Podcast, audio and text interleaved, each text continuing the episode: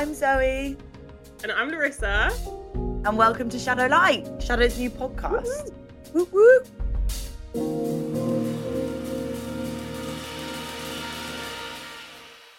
Shado is a community of artists, activists, and writers united around the fight for social change who use their work and lived experience to put forward social justice issues. So, at Shado-lite, our plan is to navigate the big issues on your feed, moving from apathy and overwhelm to collective action and hopeful pathways forward. We're going to introduce ourselves in a second, but we wanted to talk about why we're starting this podcast. Shado's been doing really amazing work for a while. You may have seen their zines or come to some of our events or been to some of our exhibitions. But like our whole vibe is platforming international grassroots voices who are like doing the work on the ground, like making changes, talking from the communities that are like being most impacted and trying to make a difference. And we've done that through, yeah, writing, magazines, film, events, panels, and exhibitions. And with so many amazing contributors from around the world, we wanted to get their voices on the airwaves, partially just because like we love podcasts and we were like, it's time for us to give it a crack. So who are we? like who are you listening to right now? My name is Larissa. I'm one of the editors on the team at Shado. I write anything and everything when it comes to climate justice, racial justice, and decolonization and education. That's kind of my bag. So, you know, we do love podcasts. I can't really say that before this I was a podcast girly. Like, to be really, really honest, I want to be upfront.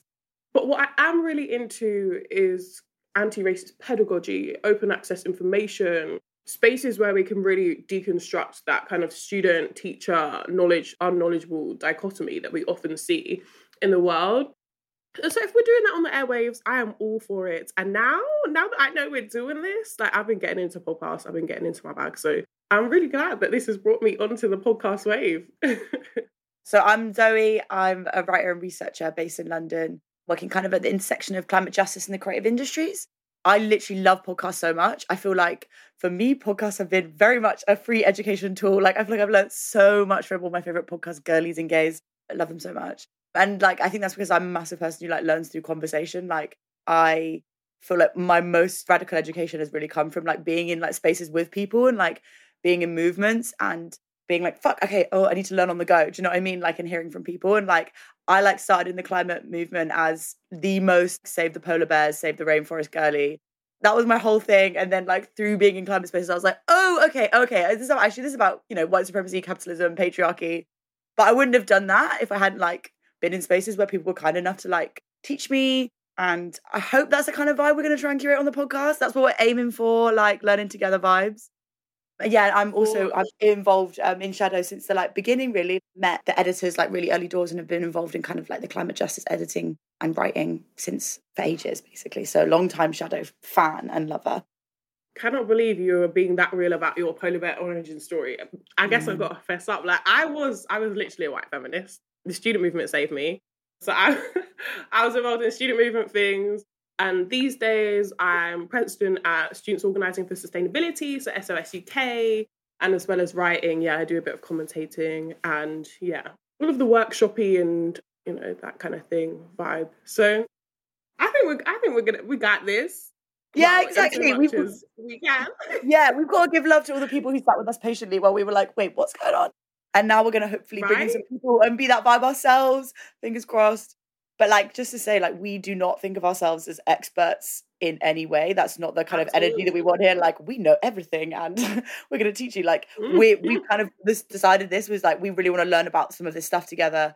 The vibe is very much like we've got actual questions that we want to answer and these are like themed around things that are like important issues that are happening now that we don't really like know about or we want to get understand a little bit more like beyond just kind of the social media vibe where you like see something on your TikTok for you page and you're like oh my god that looks absolutely terrifying and then you just scroll past it and you never think about it again or it's like so formatted down so that it's just like a key little like infographic and you're like wait no this is much more complex and this is much more nuanced. We want to like build space to like mm. actually talk about how these things might link and how we might actually build movements to resist some of this stuff that's happening basically.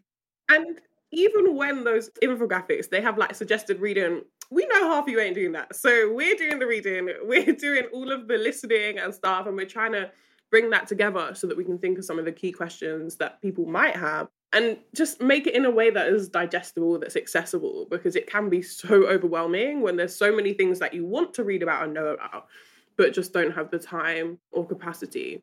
So, yeah, we don't want it to be overwhelming. We don't want it to be confusing. We just want it to be a space where you can come and learn with two people who are learning too. Yeah, and that's like Um, what the vibe is going to be like. Um, every episode, like me and Larissa, we're going to like deep dive into a topic that we we think is super important and really interesting right now. But every other episode, we're going to bring in someone who's organizing on the ground, who's doing work, making changes on some of these issues, so they can like really speak from their experience. Because we're not going to be able to do that. We need these voices on the podcast, and that was what it's all about. So some of our amazing like contributors from all over the world will hopefully be chiming in and giving us the lowdown, teaching us, calling us in. Do you know what I mean?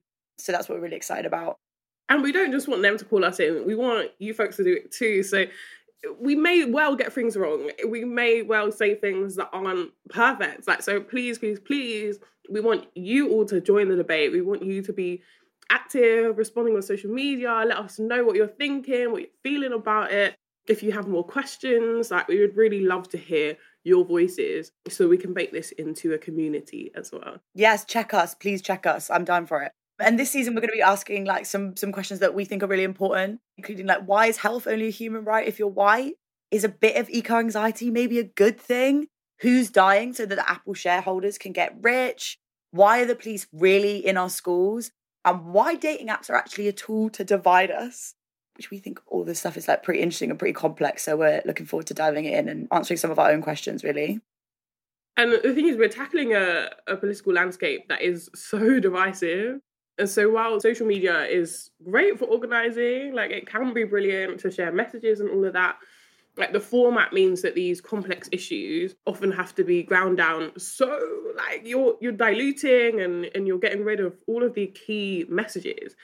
And so rather than like embracing the complexity of the systems when we find ourselves all caught up in that, it's time to get into the nuance. Where is the nuance? Like these things are complicated and if we really are serious about like believing in a better world and like believing that different is possible like we need strong communities of resistance and that relies on us having those complicated discussions. So we really hope that this can be a place where we get into it and find that journey and pathway through. And the vibe is every single episode we're going to be like get really getting into it, but we're going to by the end of each episode have something concrete or some concrete action or way to engage that will hopefully like start doing some of that work of like help building our understanding understanding of these issues to be more complex or helping us actually make active change within our communities and, and where we have like capacity to change and, and influence and impact which i'm actually really looking forward to because i'm like i've been feeling so lost in it. Like i've been feeling so lost in it. It feels like so futile sometimes. And so it's like actually like hearing from the people on the ground what they need what we need to be doing it's good. It's good stuff man. It's good stuff. Like that's what we need to do.